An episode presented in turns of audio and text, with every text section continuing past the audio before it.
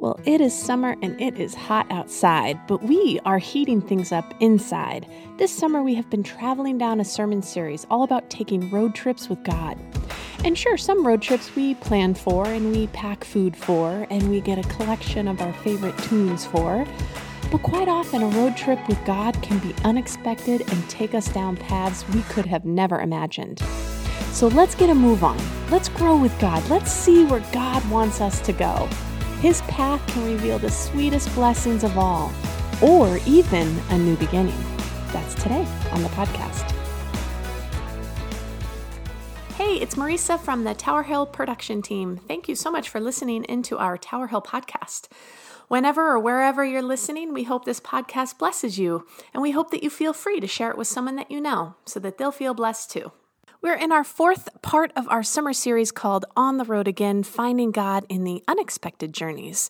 And today we have a special guest preacher, our very own Chris Pete, exploring how a detour with God can be a new beginning. So let's check it out right now. Good morning and welcome again.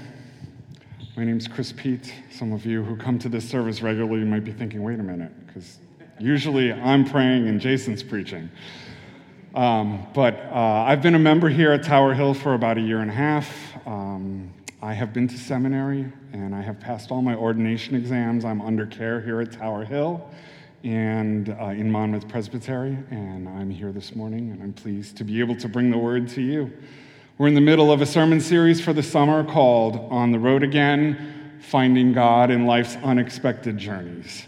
And today, you know, we've, we've got this. Uh, kind of song theme that has gone on in some of the first services, right? On the Road Again, that Willie Nelson song, it's like the classic meme of the summer road trip, the family packing into the car and, you know, heading out on the road and hearing the song. But while I was preparing for this message, I had a different song in my head for some reason. It's Bob Seger's song called Turn the Page. The chorus starts out with, Here I am on the road again, and ends up with, There I go, turn the page. And I think the reason that was sticking in my mind is because I think some of our journeys are an opportunity to turn a page in our lives. Um, I think that's in our scripture this morning, but it's also, um, I have this in, in my personal life. Um, as a young child, my family moved around a lot. We moved 13 times before I was 12 years old. And, uh, but we settled down. Um, when I started junior high school, we were in the south suburbs of Chicago and lived there for, I think, about 11 years. I went to junior high, high school, started college while I was there. Um, developed this weird pattern where I didn't finish college in four years. So I didn't finish at that time, but um, it was stability. And I'm grateful for having had that. We had a church that we were members of there. And also around that time, about 13 years old, maybe, I first asked Jesus into my heart. Um, but honestly, I had no idea what that meant. Uh, as a teenager, I was really good at compartmentalizing. I think a lot of teenagers are maybe good at this, where they have a different role they play in a different context.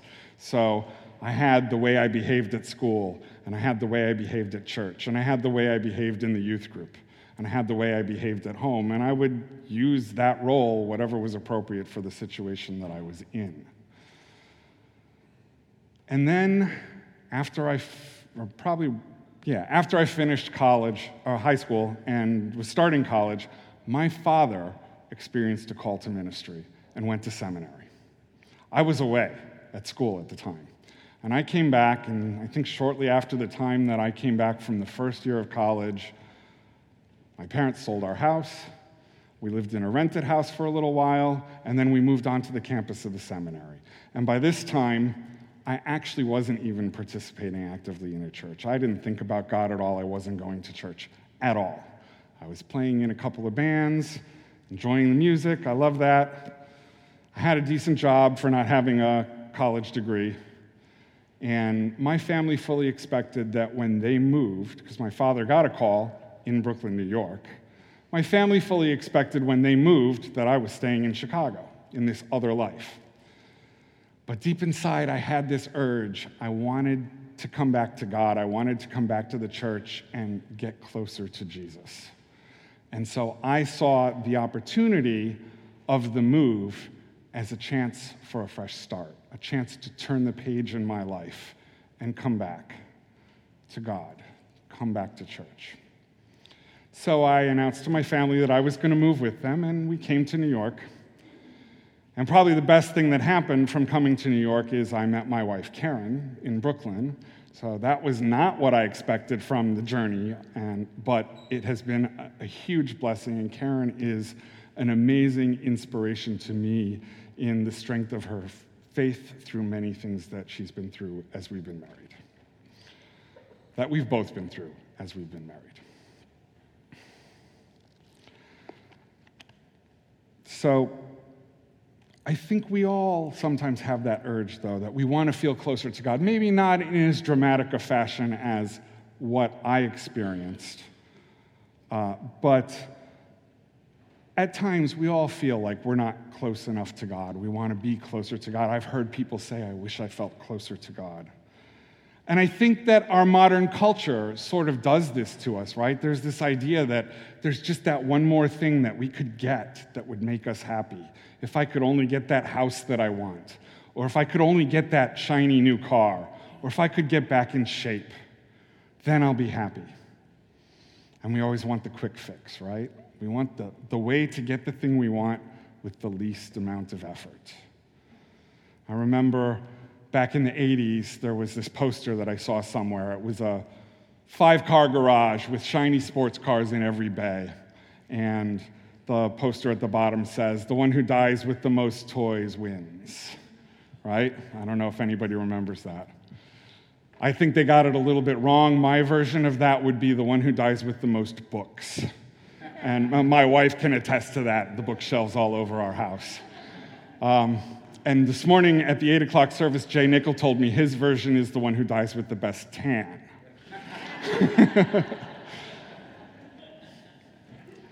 but at the end, the one who dies with the most whatever it is still dies. And I think that this desire for something else is really an expression of the desire to be closer to God.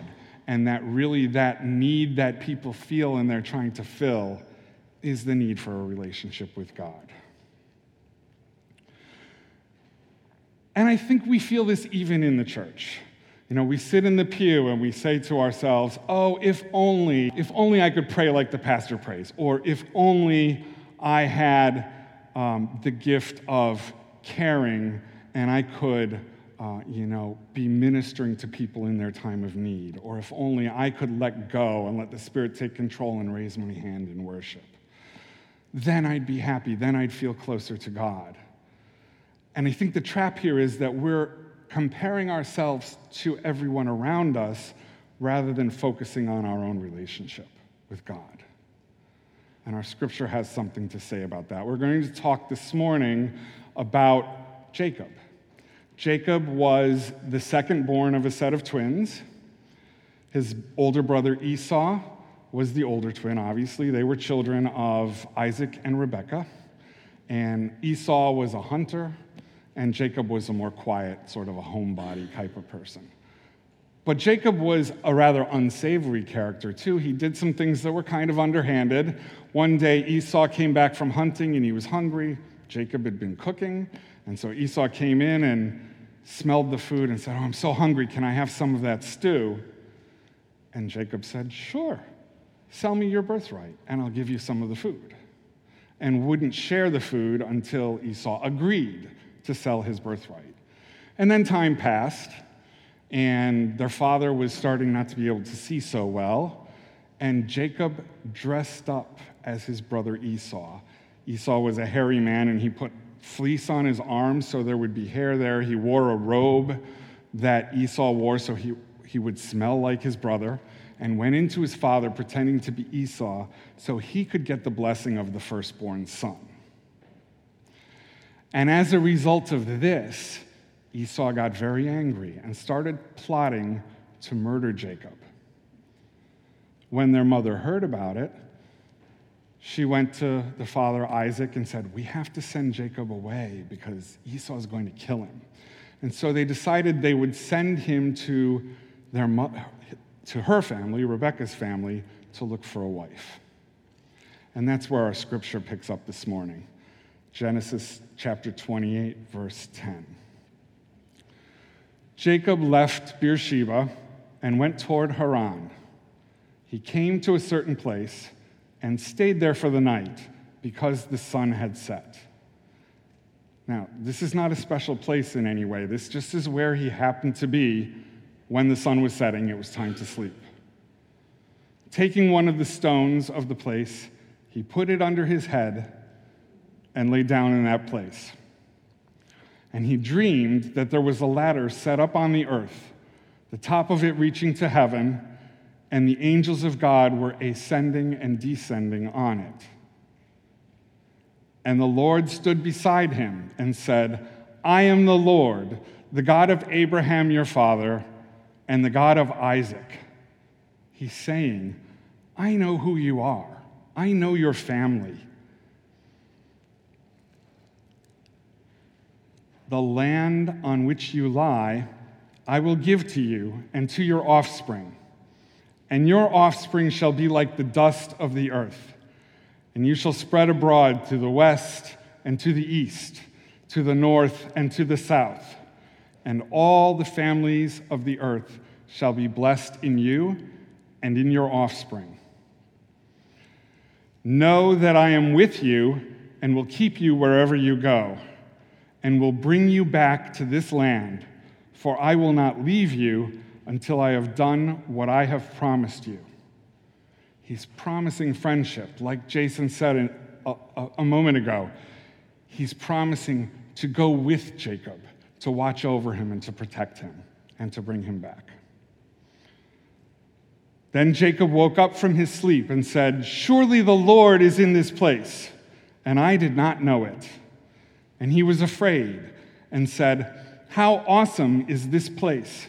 This is none other than the house of God, and this is the gate of heaven. So Jacob rose early in the morning, and he took the stone that he had put under his head and set it up for a pillar and poured oil on the top of it. He called that place Bethel, but the name of the city was Luz at the first. Then Jacob made a vow, saying, If God will be with me and will keep me in the way that I go, and will give me bread to eat and clothing to wear, so that I come again to my father's house in peace. Essentially, here, he says, if you keep the promise you've made to me. And Jacob makes a promise in return. He says, Then the Lord shall be my God, and this stone which I have set up for a pillar shall be God's house.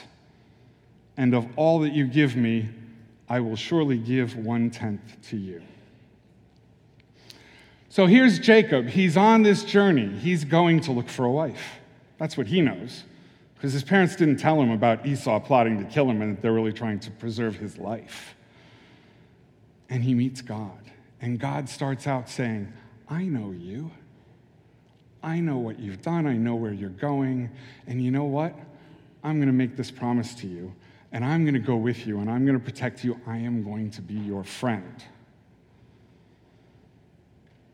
And Jacob makes promises in return. And I think some of the things that Jacob says here are ideas that we can leverage for how we can feel closer to God if we want to feel closer to God. Or if you don't have a relationship with God at all, these are things that you could do to explore. First thing is that Jacob trusts God to follow through on God's promise. And that's just straightforward what it is. We've talked about that in the other sermons in this series that sometimes we have to trust. Sometimes it's easy, sometimes it's hard. Little things, like Jason said, easier. Bigger things might be harder to trust, but we need to trust. And then the, the three main points that Jacob makes in his pledge. He says, The Lord shall be my God. That's a pledge of devotion. So he's adopting God. He's, enter, he's willingly entering into the relationship with God.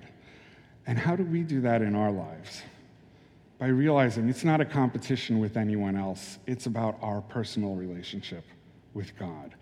And by forming disciplines, you know, a relationship is a relationship, just like a relationship with your friends where you spend time together, you talk, you do things together, you confide in one another, you comfort one another, you encourage one another. Well, the relationship with God is very similar, and, and the crux of it is that we need to spend time developing the relationship with God. We can do that by spending time in God's Word, by spending time in prayer, by spending time participating in the community of God's people like we have right here. And then the second point that Jacob makes is about remembrance. He sets up the rock that he used as a pillow, as a pillar, to remember what happened to him. And I think we can use that same technique, remembering the things that God has done for us over the course of our lives, shows us that God is with us, that God meets us where we are and comes with us on our journey.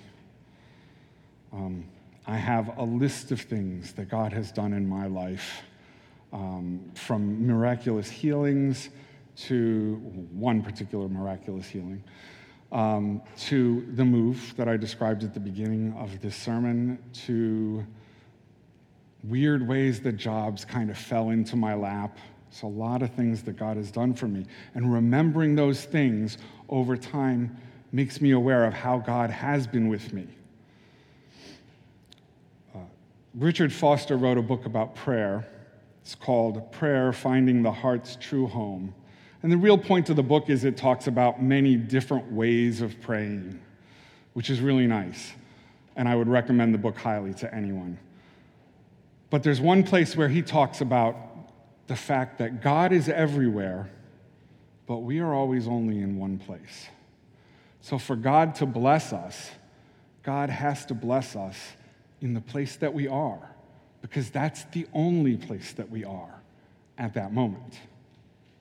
But over time, as God blesses us in different ways at different times, we can see a pattern that develops.